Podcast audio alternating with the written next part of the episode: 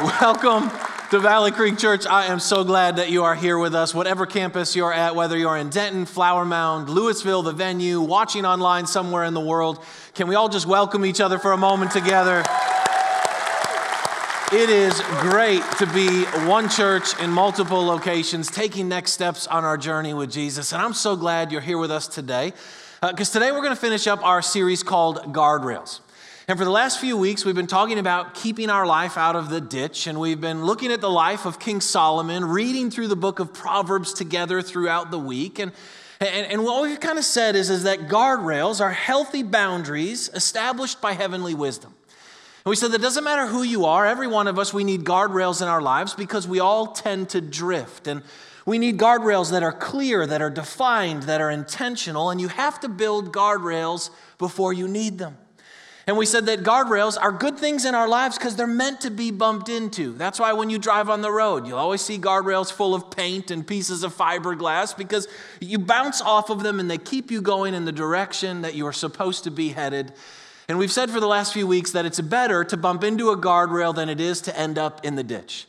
That a scratch is better than a wreck because none of us belong in the ditch. We belong on the road with Jesus. And over the last few weeks, we've talked about some pretty big topics together. Like, we've talked about wisdom, we've talked about the heart, we've talked about sexuality and obedience. And if you missed any of those weeks, I'd encourage you to go online and listen to them. And I am really grateful for how you have leaned in over these last few weeks into those tough topics. You haven't pulled back and said, no, no, no, no, no, no, no, no, no, I don't want to hear it. No. You've leaned in because you want to be on the road with Jesus.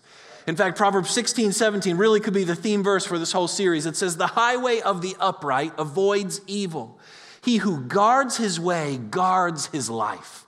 In other words, he who builds guardrails will get to his destiny. And so I, I want to finish it up today by talking about one more tough topic. I want to talk about guardrails in the area of finances. I mean, hey, we've already talked about sex. We may as well go ahead and talk about money. The two things that no one wants to talk about in church sex and money let's just hit them head on, build some guardrails because we don't want to end up in the ditch, okay? So, so let me just go ahead and say it. I realize talking about money in church for some of us, it's really awkward and uncomfortable. Because if we're honest, the church at large, she hasn't always gotten this topic right. She's got plenty of mistakes. She's got her fair share of the blame. She hasn't handled herself the best way when it comes to money. And so, if you're here today and the moment we say the word finances, you find yourself cringing because you've been hurt in some way by the church, can I just start and say, man, I am sorry for that. If you've been hurt, disappointed, felt guilted or obligated, if you felt manipulated to give, if you've been disappointed by bad stewardship, I am really sorry because that is not God's heart in this area. And what I want to say to you today is don't let their failures keep you from your freedom. Their failures only have the authority you give to it. So I want to say to you, I'm sorry, and I want to say, let's go back to what Jesus actually has to say about the topic. Because John 14, 6, he says, I am the way, the truth, and the life. If we will walk in his way, we will discover his truth and we will experience his life. And if you read the Gospels, you'll find one of the primary topics Jesus teaches about is money. Because he knows money is one of the fastest areas we end up in the ditch in our lives. In fact, mishandling or misstewardship of our finances is a way we watch people destroy their lives all the time. Money and our lives are inextricably linked together, so we gotta get this topic right. In Ecclesiastes chapter 2, Solomon, who we've been looking at for the last few weeks, he wrote Proverbs, he also wrote Ecclesiastes. This is at the end of his life, and he's kind of reflecting. Listen to what he says. He says, I wanted to see what was worthwhile for men to do under heaven during their few days of their lives. So I undertook great projects. I built houses for myself and planted vineyards. I made gardens and parks and planted all kinds of fruit trees in them. I made reservoirs to water groves of flourishing trees. I bought male and female slaves and had other slaves who were born in my house. I also owned more herds and flocks than anyone in Jerusalem before me. I amassed silver and gold for myself, the treasures of kings and provinces. I acquired men and women singers and a harem as well, the delights of the heart of a man. I became greater by far than anyone in Jerusalem before me, and all this my wisdom stayed with me. I denied myself nothing my eyes desired. I refused my heart no pleasure. My heart took delight in all my work, and this was the reward for all my labor. Ready? Yet, when I surveyed all my hands had done and what I had toiled to achieve, everything was meaningless. A chasing after the wind, nothing was gained under the sun. okay, that's pretty depressing, don't you think? I mean, here's Solomon at the end of his life. He's got everything. He's got more money than he knows what to do with. He's got every possession a person could want, all the authority, all the influence, and he looks at it and he says, Hey, it's all meaningless. Is it chasing after the wind?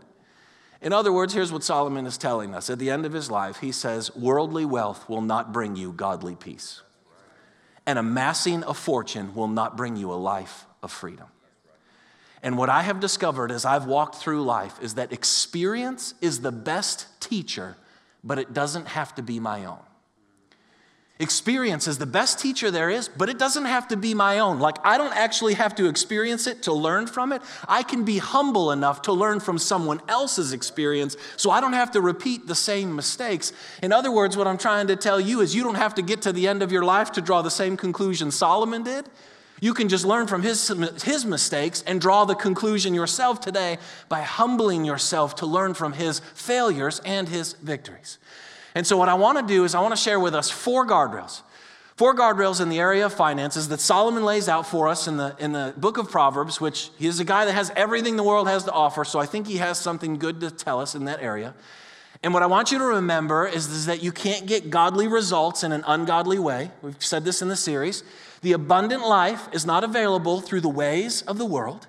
And so we have to get God's wisdom in this topic if we want to become free and live free. And so these four areas, they're really simple. And as I start going through it, you might say, well, I'm doing one or two of them. Here's what I want you to catch. If you're not doing all four of them, you have not established the guardrails to keep yourself out of the ditch in this area. If you don't tell your money where you want it to go, it will take you where you do not want to go. Okay? Four guardrails. Are you with me? We're all excited, ready to lean in one more time. First one is this return your tithe to God.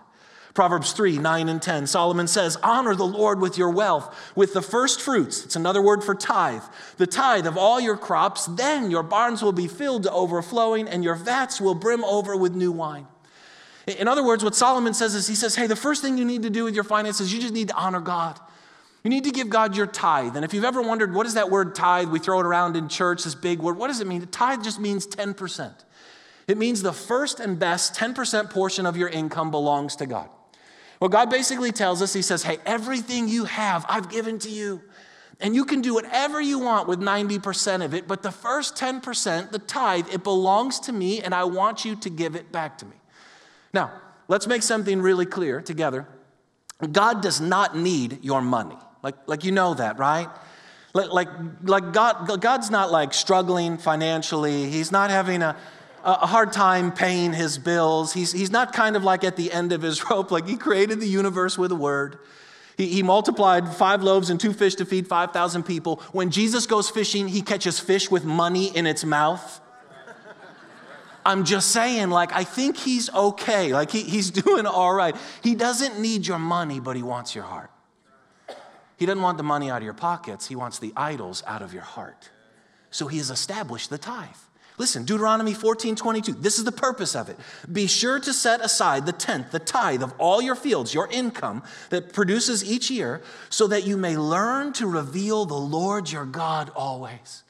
In other words, God says, I've created the tithe so you will learn to love me, so you will follow me, so you will worship me, so that you will not have a heart full of idols, but so that I will be first and foremost in your life because God knows your money leads your heart.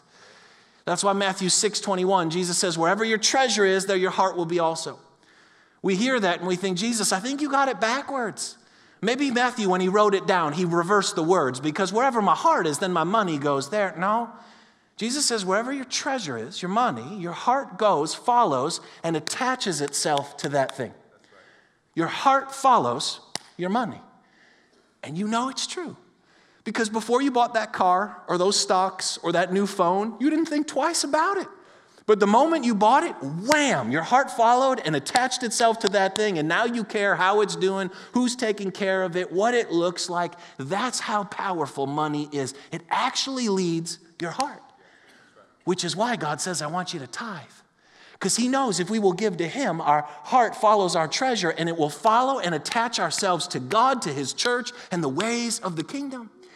And it's fascinating to me how sometimes in, in, church we, we say, you know what, like my heart, I'm just not really into it, and I don't know why. I wish I wanted to follow Jesus, but I don't really feel it. And then you start asking questions about finances. You're like, oh yeah, no, I don't, I, I don't tithe at all. Well, okay. Well, do you, do you wonder why 100% of your heart is running after the things of the world? It's because 100% of your income is going there, so it's leading your heart and attaching itself to worldly things instead of kingdom things. I mean, you just have to think about it like this the tithe is just tangible trust. It's choosing to walk by faith in alignment with God's ways. Matthew 6:33, seek first his kingdom and his righteousness and everything else will be added unto you. And what you always have to remember is that God's ways and God's promises always come with a blessing. Listen to this Malachi 3, the famous tithe passage, if you've been in church. It says, Will a man rob God? Yet you rob me. But you ask, How do we rob you? In tithes and offerings. You are under a curse, the whole nation of you, because you are robbing me. Bring the whole tithe into the storehouse, that there may be food in my house. Test me in this, says the Lord Almighty, and see if I will not throw open the floodgates of heaven and pour out so much blessing that you will not have room enough for it. I will prevent pests from devouring your crops, and the vines in your fields will not cast their fruit, says the Lord. Then all the nations will call you blessed, for yours will be a delightful land, says the Lord. In other words, God says, Hey, if you would just do it my way, watch how I will move in your life. In other words, 90% God's way is better than 100% the world's way. That's a choice we have to choose by faith to believe and walk in. And what I want you to notice is in this passage is you don't actually give your tithe, you return it. We don't give a tithe, we return our tithe. That's why he says, he says, you've been robbing me. They say, how have we been robbing you? He says, in tithes. Like, you've been keeping that which belongs to me. Maybe the, the, the best example I can give you is this, like, you can't, you can't give something to someone that you don't own. Does that make sense? It's not called giving, it's called returning, giving it back to them. Like, I say for a moment, you and I are friends, and you let me borrow your car. You say, hey, you can borrow my car for the month. And the month goes by, and the end of the month, I'm feeling good. It's been a good month. I've enjoyed the car. My life is great. And I show up at your house and knock on the door, and you open up the door and say, hey, I was just feeling so generous today. I just, I wanted to give you this car. And so here's the keys. You look at me and you say, What, what are you talking about? Say, yeah, it was a great month, man. Like, here, I, I want to give you this car. You'd say, you, you can't give me back my own car. In fact, if you didn't give it to me, I would have called the police on you. Like, this is, this is my car. You're just returning it. Okay, that's the tithe.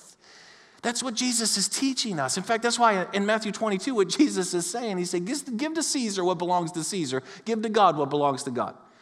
In other words, taxes belong to the government and the tithe belongs to God. We shouldn't have more submission and reverence for the IRS than we do for God. We really got to think about it that way. And you're like, well, I wouldn't if I wouldn't get arrested. okay, well, it's not really an option, is it? It really shouldn't be an option to rob from God either. I mean, I remember a few years ago, uh, my son, he was probably five at the time, and we were at an Easter egg hunt. And you know, they got all the Easter eggs hidden all out, and there's all these kids, and they got these little plastic bags, and he couldn't wait, and they blow the whistle or however it started, and he's running out, and I'm watching. I mean, he's going to town, he's just getting all these Easter eggs, and he's throwing them in his bag. He's having the time of his life. Well, I don't know how it happened, but somehow a rip happened in his bag. And, and with every egg that he put in the bag, like five eggs came out the bottom. And all like the two and three year olds figured it out. They were like, follow that kid around. He's dropping eggs, you know? So my son's going crazy and has no idea. He's putting eggs in and they're just dropping out, and there's this whole little herd of little kids following around, picking up all his eggs. Then all the eggs are done and they blow the whistle, the thing's over, and my son looks in his bag and he has two eggs in his bag. And he comes over and he's sobbing, like, Daddy, I know I picked up at least 50. There's two, and there's a hole in my bag, and all those kids, they got my eggs. Going on and on. And I remember sitting there looking at it thinking, that's what our finances are like when we don't do it God's way. That's why he says, Test me in this. He says, Test me to see if 90% my way is better than 100% the world's way. Because when you do it the world's way, there's a hole in the bottom of your bag. It all falls out, and all the people of the world come around and they scoop up all the things that God wanted to give to you. It's true. And I know some of you sit here and you say, Bro, tithing, that's Old Testament law stuff. We're under grace. That's why we're in this church. This is a grace church. Why are you talking about Old Testament law stuff? Okay, let's talk about that. You want to talk about that? Tithing is not an Old Testament law thing, it's a kingdom principle thing. Okay? The tree of the knowledge of good and evil was really Adam and Eve's tithe to God. It was the one thing he said, This belongs to me, don't touch it. They touched it, look what happened. Then you go to Genesis chapter 4. Abel, tithe, he brought the firstborn of his flock. Genesis chapter 4. This is hundreds and hundreds of years before the law was established. Or how about Abraham in Genesis 14? He has an incredible payday. He strikes it rich with his treasure he captures, and he tithes to God. Or how about Genesis 28? Jacob has an encounter with God, and then he tithes to God. And then you get to the law, it's established in the law. Leviticus tells us it's holy, it belongs to God. Proverbs 3, the wisdom literature, we see Solomon writes about it. Malachi, it's in the minor prophets prophets, we just talked about it. Jesus in Matthew 23 23 says, Woe to you, teachers of the law and Pharisees, you hypocrites! You give a tenth, you tithe of your spices, mint, dill, and cumin, like your income, but you have neglected the more important matters of the law justice, mercy, and faithfulness. You should have practiced the latter without neglecting the former. Jesus himself says, Yes, tithe. And I'll go one further. Jesus was the Father's tithe. The Father gave Jesus his first and his best to you. And when he gave his treasure to you, his heart followed and attached itself to that thing. That's why there is nothing you can do to remove the Father's heart from your life. Because his heart is forever attached to you. Tithing is not an Old Testament law thing, it's a kingdom principle. Why? Because when we receive his grace, the only natural response is to respond with generosity. That's, that's the only natural response. And so if you're here and you're like, I don't know, man, that's not for me. Listen, we don't have giving problems, we have receiving problems. So Matthew 10 8, Jesus says, freely you have received, freely give. Well, I can't freely give if I'm not freely receiving because I can't give that which I have yet to receive. And that's where a lot of us get in so much trouble. It's like a hose, right? If you turn the hose on and you got a kink in the hose, hose starts screaming, but nothing's coming out on the end, right? We got kinks in our heart. The life of God is flowing in, but our hearts are going, and there ain't nothing flowing out because there's a kink and we can't receive.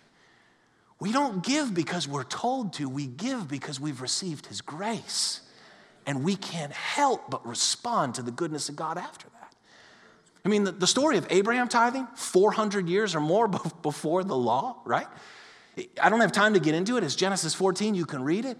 He, he has this incredible payday. He gets this huge treasure and he runs into the priest called Melchizedek. Melchizedek is an Old Testament pre incarnate Jesus. It's, it's a prophetic picture of Jesus. He has no beginning and no end, so it's like Jesus. And he runs into Melchizedek, this priest, and the priest gives him wine and bread and then blesses him. And it says Abraham's response was to tithe. What does the wine and the bread represent? The broken body and the shed blood of Jesus and the blessing that comes with it when it is by grace received into the heart of a man or woman, the natural response is to now give back to God what belongs to Him. This is why we give at the end of service at boxes at the doors. Some of you, you've come to this church and you're like, why do we do, like, why don't we pass basket? This is weird. Like, those like nice cloth, purple felt things, or plastic buckets, or silver platters. Like, why don't we, why don't we do that? I'll tell you why. There's two reasons. Number one is I never want people who don't know Jesus to walk into this church and be confronted by actually having to touch a basket and have to make a choice of am I going to give money or not? Because why? Because Jesus doesn't want anything from them, He wants everything for them. And I want to remove every obstacle possible for them to respond to the goodness of Jesus in their life. That's the first reason. The second reason is because generosity is a response to receiving God's grace. So we sit here and we meet with Jesus, and then it should be part of our worship and our response to say, Now, I can't wait to give and respond to the Lord. I mean, it's the difference between the rich young ruler and Zacchaeus. Luke 18 and Luke 19, right next to each other. Rich young ruler comes to Jesus, says, Hey, Jesus, what do I got to do to get eternal life? Jesus, you know, the little story, you know the commandments. He's, he's, the guy says, I've kept them all. Jesus says, Yeah, okay. Then why don't you go give everything you have, sell it to the poor, you'll have treasure in heaven, come follow me. Says at that, the man's face fell and he went away sad because he was very rich. Then you get to Zacchaeus. This short guy who is a tax collector, spent his life ripping people off, climbs up in a tree.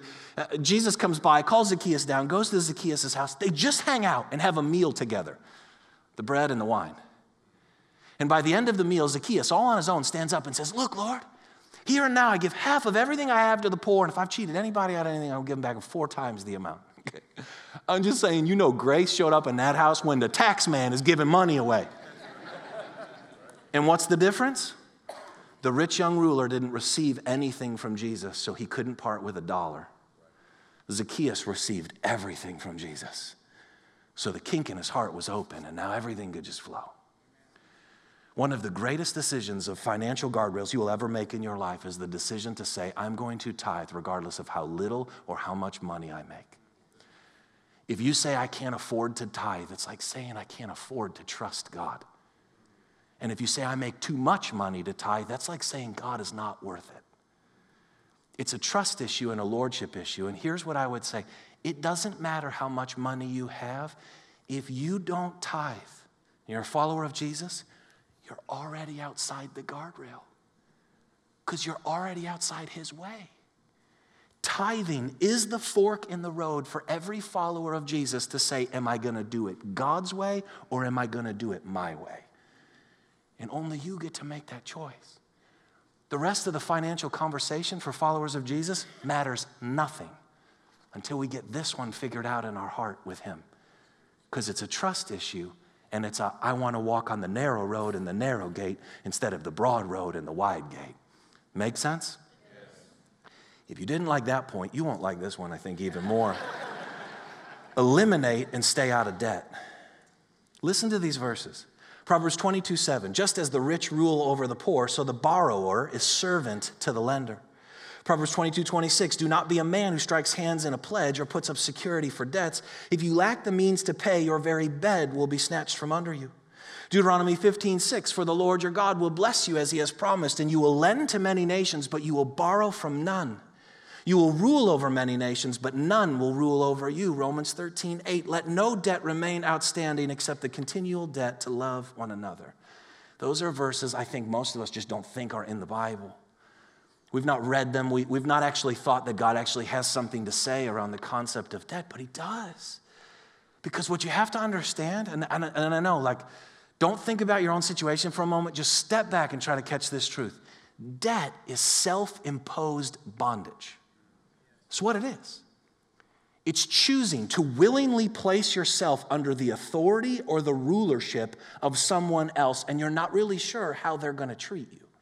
You're surrendering or submitting yourself to, to, in a sense, becoming a slave to them. And, and the truth is, is that debt is exhausting. So much of the stress and the anxiety and the fear, so much of the relational brokenness that exists in our lives comes from debt. And we put ourselves in these situations and then we get mad at God for why our life is looking like the way it is, even though we were the ones who made those choices. I mean, listen to me. If Jesus set you free, why do you want to re enslave yourself? Jesus didn't set you free so you could spend your life living in debt. And I know some of you are thinking, you're like, bro, this is the 21st century. This is how we do things, man. Okay. Just because the world does it, does that mean you should do it? And just because you can do something, does that mean you should? I mean, Isaiah 55 9, this is kingdom thinking. I, I understand this is totally irrelevant to the world, but we're people of the kingdom. He says, My ways are higher than your ways, my thoughts are higher than your thoughts which means kingdom people should always live different than the world in every area of their life, including finances. Now, now, see if you can just catch this with me for a moment. Satan is an opportunist, okay? He is not creative. He can't create things. He can't stop what God is doing. He's an opportunist, though. And so, what Satan has done is he has designed the entire world economics system to re enslave the people that Jesus has set free. He has built the entire economic system so that we find ourselves in this place of bondage with debt saddled on our shoulders because he can't stop us from being free in Jesus. So he'll find alternative ways to get us to agree with him and come under a posture or position of bondage. Does that make sense to you? I mean, think about it. It's things like this it's like, get it now, pay for it later. Instant gratification, long term bondage. The poor become enslaved to the rich, and the rich become enslaved to the love of money. And if you can take it even one step farther, the entire world economic system is built on breaking the 10th commandment you shall not covet. Satan gets us to look at what everyone else has and decide that that's what we want. And so we go and take what we want, even though God hasn't given it to us, and we put ourselves in a posture of debt in order to get it. And so when you're in debt to something, you don't own it, it actually owns you. So Satan plays on the brokenness in our hearts of wanting, having this lustful passion for everything we see everyone else has. And he knows if he can manipulate it, we can buy it now and pay for it later. And he knows short term, short term gratification, long term bondage. I, I have done this long enough to just tell you Debt probably keeps more people from their destiny than anything else I see. Because when you're in debt, what you're doing is you're enslaved to a paycheck, you're enslaved to a job, you're enslaved to that low payment plan, and so you're unable to follow God when He asks you to get up and go. You can't follow. Why? Because, because you're, you're in this debt. And what I want you to think about is like this is, is debt is paying for the past. This is why it's such a big, this is why it's so demonic in a sense. It's paying for the past. If you're in debt, you're paying for the car you've already been driving and probably have worn out. If you've got credit card debt, you're paying for those things you've already used and probably don't even want anymore. If you have that low monthly payment plan for the rest of your life, usually is how they trick you. And, and, and it's like $5 today, but it'll be fine. But I'll get 9 million from you for the rest of your life. I'll own you till you're 102 and it'll pass on to your kids. We could talk about the government, but it's not a good idea. You're paying for the past. Why do I want to spend my life paying for my past if Jesus has already paid for it? Come on, think about that. If Jesus has paid for my past, why do I want my life to be defined by paying for it? It is for freedom Christ has set us free, Galatians 5. Hebrews 8, He has forgiven our wickedness and remembers my sins no more. So why do I want to keep readdressing the choices I've made in the past? Uh, Psalm 103, as far as the east is west, so far as He removed those things from us. It's a different way of thinking. I realize it does not align with the world's economic system, nor is it supposed to, because we are people of the kingdom. Do you know the number one reason that people don't come on staff at this church when right at the end we're ready to hire them? It's debt. Number one reason you say, Well, I don't want a job at the church. That's fine. That's not what I'm trying to prove to you. I'm trying to show you great people with a calling from God get right to the point where everything is aligned for their future and their destiny, but they can't make the step because of the debt they've picked up in their life. And you're going to tell me that's not demonic? You're going to tell me that's God's way? It's not. And so, one of the greatest decisions that you can make is to just decide to put a guardrail in your life to say, if I can't afford it, I'm not going to buy it. You say, but I want it now. Me too. Self control is a fruit of the Spirit. So, every time you get to that point and you want to drop off the edge, self control means you're walking in step with God. And if you say, bro, I'm okay with that, I'm not so sure about those verses, that's fine. Here's what I would at least invite you to do don't make impulse decisions, at least go home and pray about it. Because I promise you, that car, that house, that thing, it'll be there tomorrow. And if it's not, then God has something better for you. So all the salesmen in the room don't like me today. but that's okay. But that's okay, because, yeah. Hmm. Listen, you can, oh my goodness, I have five minutes left. But this is important. I've seen people with hundreds of thousands of dollars of debt get out of debt by doing it God's way. And you say, How do I do that? Start tithing. you say, I'm already in debt. I can't afford to tithe. You can't afford to not tithe because you won't get out of the ditch that you've got in, however it's happened, by doing it the world's way. It will only come through God's way. So consolidate, don't panic, The grace of God can get you out of any ditch. You just got to invite Him into it, okay? Okay. Okay, we, I don't know. Third one is start saving. I, I'm just going to rip through this one. If debt is paying for your past, investing, saving is investing in your future. Proverbs 6 is a great verse. Go to the ant, you sluggard. That's a little harsh, Solomon, but that's okay. Consider its ways and be wise. It has no commander, no overseer or ruler, yet it stores its provision in summer and gathers its food at harvest. In other words, the ant is saving all the time because it's investing in its future. Imagine if all the work a little ant did was to pay for last winter's food. But that's how most of us live. So, saving, what it is, is it's saying the best is yet to come. It's saying, I believe that God has a good plan for my life, that I believe God's gonna bring things into my space. You have to prepare for the opportunity before the opportunity comes. Because once the opportunity comes, it's too late to start preparing. And that's all saving is. It's preparing for what God has in the future for you and me. Listen, believe that God has good things for you because He does. I want to be ready to respond if God says to you something amazing. Do this. Here's the option for this. I want to bless you with that. You don't want to be like, I can't because I because I got all these payment plans over here. I want to be like, man, I've been preparing for this. I didn't even know what it was, but I've been preparing for it. And so here we go, God. I can follow you. So what if you put a guardrail in place to say the tithe belongs to God 10%, 10% goes into savings, and I live on the rest of the 80? That'd be a guardrail that would save a lot of us a lot of pain, okay? And then the last one is this. I got a lot more to say on saving, but another day. Just live generously. Proverbs 11 says, Give freely and become more wealthy. Be stingy and lose everything. The generous will prosper, but those who refresh others will themselves be refreshed. Listen, I think we are weary and exhausted because we don't give. It says, When I will refresh someone else, God promises He will refresh me. There's a refreshing that takes place when we release the generosity of heaven through our life that satisfies something deep down inside of us. And it does an amazing thing. It's part of your nature to be generous in Jesus. Being stingy is actually no longer, it's part of your old flesh, it's part of Adam, it's part of the, the fallen nature. But being generous is part of our new nature in Christ. So when we don't live generous, we're living outside of our divine purpose, which is why it's exhausting, which is why a lot of us are weary. I mean, listen to this. Proverbs 19, 17 says, He who is kind to the poor lends to the Lord, and he will reward him for what he has done. Love that. It says God takes it personally when you're generous. Whatever you've done for the least of these, Matthew 25, Jesus says, you, you did it for me. And a great example of this is Missional Move Breakthrough. We're just finishing it up at the end of this month, a one year commitment that we did together to launch our Lewisville campus and Next Step Center.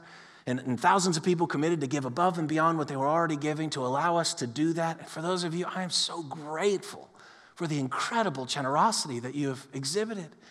And what I love about that is it's refreshing and it's our purpose. And, and what I want you to think is that all the resources of heaven are over here and all the needs in the world are over here. And you know it's right in the middle? You are. And so he's just looking for people who are steward their finances well so he can flow it into their life and release it into the lives of other people. Some of you are sitting here today and you have this incredible ability to generate wealth and you think, man, this is awesome. I just, I know how to make money. Listen, Deuteronomy 8:18. Remember the Lord your God, for it is he who gives you the ability to produce wealth. In other words, God didn't give you that ability so you can just do what you want with it. He's saying, hey, I trust you. I trust you as a kingdom agent. And, and I'm going to give you this stuff. And as you give it to them, I receive it personally. It comes back to me, and I want to entrust you with even more. And some of you are sitting here, you're saying, yeah, but I don't make a lot of money, and I'm really struggling. Listen, God takes your little and he turns it into much. He took a boy with five loaves and two fish and fed 5,000 people with it. And God took that personally and blessed the boy because it says there was 12 basketfuls left over. And I think that was given to the boy. So the boy fed the world and his world got larger. We're supposed to feed the world and our world will get larger. I want to be generous. But here's the deal you have to live your life with the first three guardrails in order to be able to be generous. I am convinced most of us want to be generous. It's in our nature in Jesus. We want to be generous, but we don't do those first three things, so when moments of generosity come, we can't respond. So the question you have to ask yourself is are you stewarding your resources in a way that even allows you to be positioned to be generous person And maybe a better question is in the middle here would you entrust you with more? We all want more. But if you were the one stewarding it, would you entrust you with more based on how you're using it? Those are questions we have to answer, and they're not all that easy. And what I want you to understand is you're like, man, that's great, but okay, listen, this is how we do it as a church. We give 10% at least of everything we have out into the world to accomplish the mission of God. We have eliminated and we stay out of debt. That's why we make missional moves. We do it together because we don't want to be in bondage to anyone.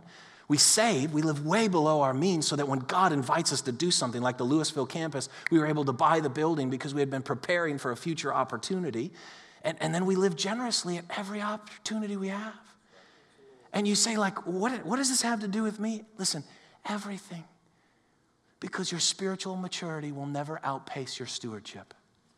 Let me close it with this Luke 16. Here's what Jesus says, probably my favorite verse in giving. Whoever can be trusted with very little can also be trusted with much. And whoever is dishonest with very little will also be dishonest with much.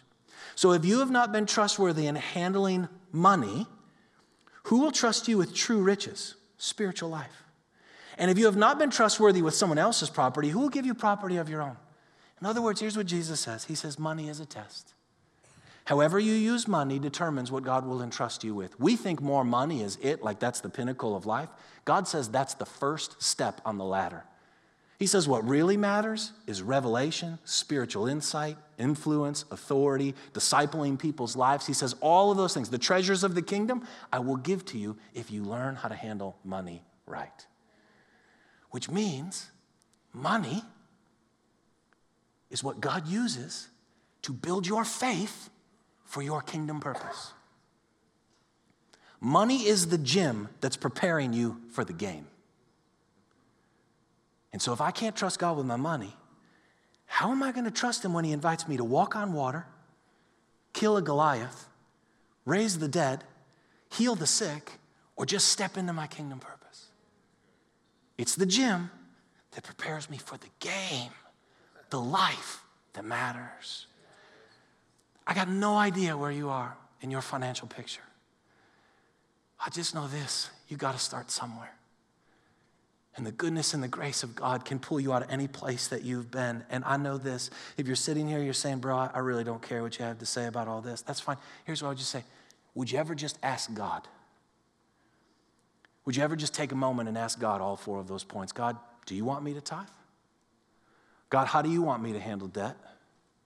God, what does saving look like in my life? And God, how does living generously look for me? Take it out of the church, take it out of me, take it out of all the things people have told you. Why don't you just ask God? And the reason it matters is because misstewarding money can keep you from your destiny. I love you too much to let you end up in the ditch when God has green pastures for you to get to. So, you close your eyes with me for a second? And here, here's what I want to say The Holy Spirit is here, and what He does is He exposes things in our hearts and in our lives, not to shame us or to guilt us, but to free us. That's why the Bible says you will know the truth, and the truth will set you free the goodness of Jesus is in this place today, and He doesn't want you to end up in the ditch. And you say, I'm in the ditch, then just call out for help, and He can rescue you.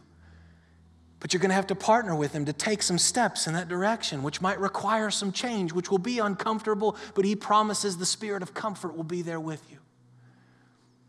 And so, could we maybe for a moment, could we just do that? Could we just say, Holy Spirit, what do you want to say to me in the area of tithing?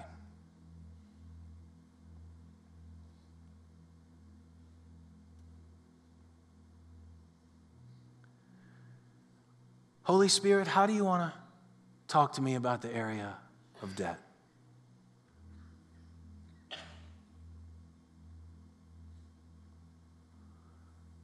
I can tell you for some of you, he's saying there is no condemnation for Christ, those who are in Christ Jesus.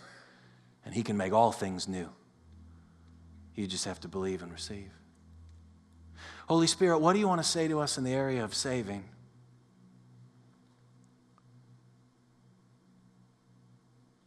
And Holy Spirit, where do you want to show us about the lifestyle of generosity? Jesus, I thank you that you are the God who created the heavens and the earth. That you can take five loaves and two fish and feed 5,000 people, which means you will always take care of us. You are the God who meets our needs, who satisfies our hunger and thirst, who goes before us and is behind us, and you tell us the boundary lines have fallen in pleasant places for us. So we don't need to make decisions to get someone else's boundary lines because what you have given to us is plenty. And may we steward that well and lean into it. Holy Spirit, I pray that you would bless us in the realm of finances, that we would be people that walk on the road in the ways of Jesus, that we might live and experience the freedom of Jesus because you are good and your love endures forever. So I declare freedom today, not shame, not guilt, not resistance, not hard hearts, not turning and running. I declare freedom in the name of Jesus over an area that Satan wants to enslave us and you want to bless us. We love you, Lord, and today we choose to walk on the narrow road, the narrow gate, because it leads to the fullness of life. We love you, Jesus. In your name we pray. Amen.